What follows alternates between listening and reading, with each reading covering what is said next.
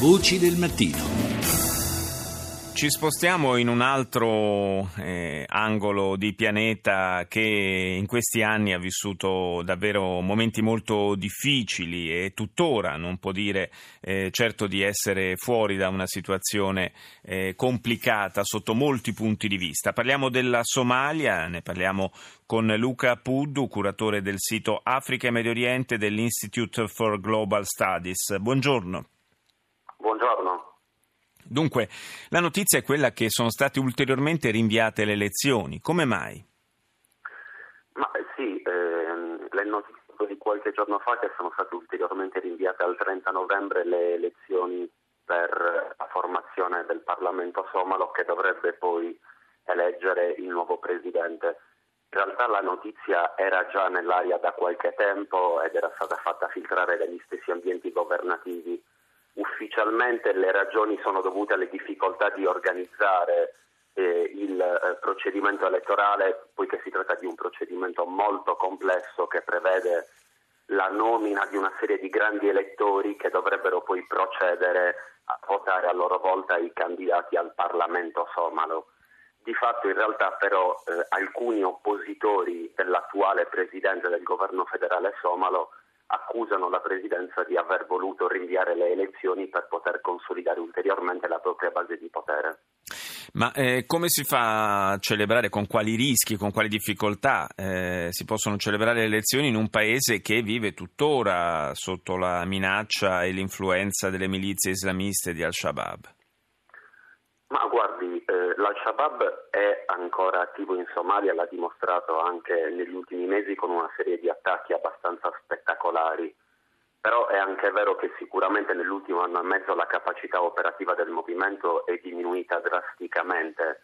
Eh, oltretutto le elezioni in Somalia questa volta non dovrebbero seguire il principio del suffragio universale come era stato inizialmente paventato, ma appunto eh, dovrebbero essere gestite da eh, un consiglio di grandi elettori, a loro volta selezionati da un consiglio di autorità tradizionali eh, somale. Dunque eh, il problema dell'Al-Shabaab sicuramente è presente. L'Al-Shabaab ha minacciato di attaccare i seggi elettorali qualora eh, le elezioni dovessero avere luogo rappresenta probabilmente il principale problema in questo momento per eh, la realizzazione della tornata elettorale.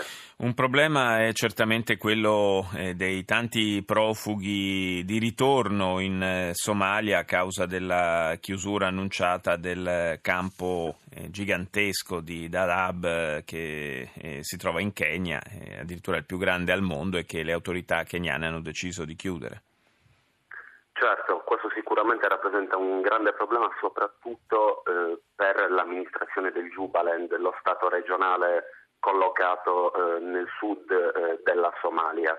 In realtà la decisione del governo kenyota eh, non è mm, in fulmine al ciel sereno, in un certo qual modo si pone in linea continuità con la politica seguita dai Kenya in Somalia negli ultimi anni, che prevedeva appunto anche la costituzione di quello che considerato a tutti gli effetti come uno stato cuscinetto, appunto l'amministrazione del Jubaland.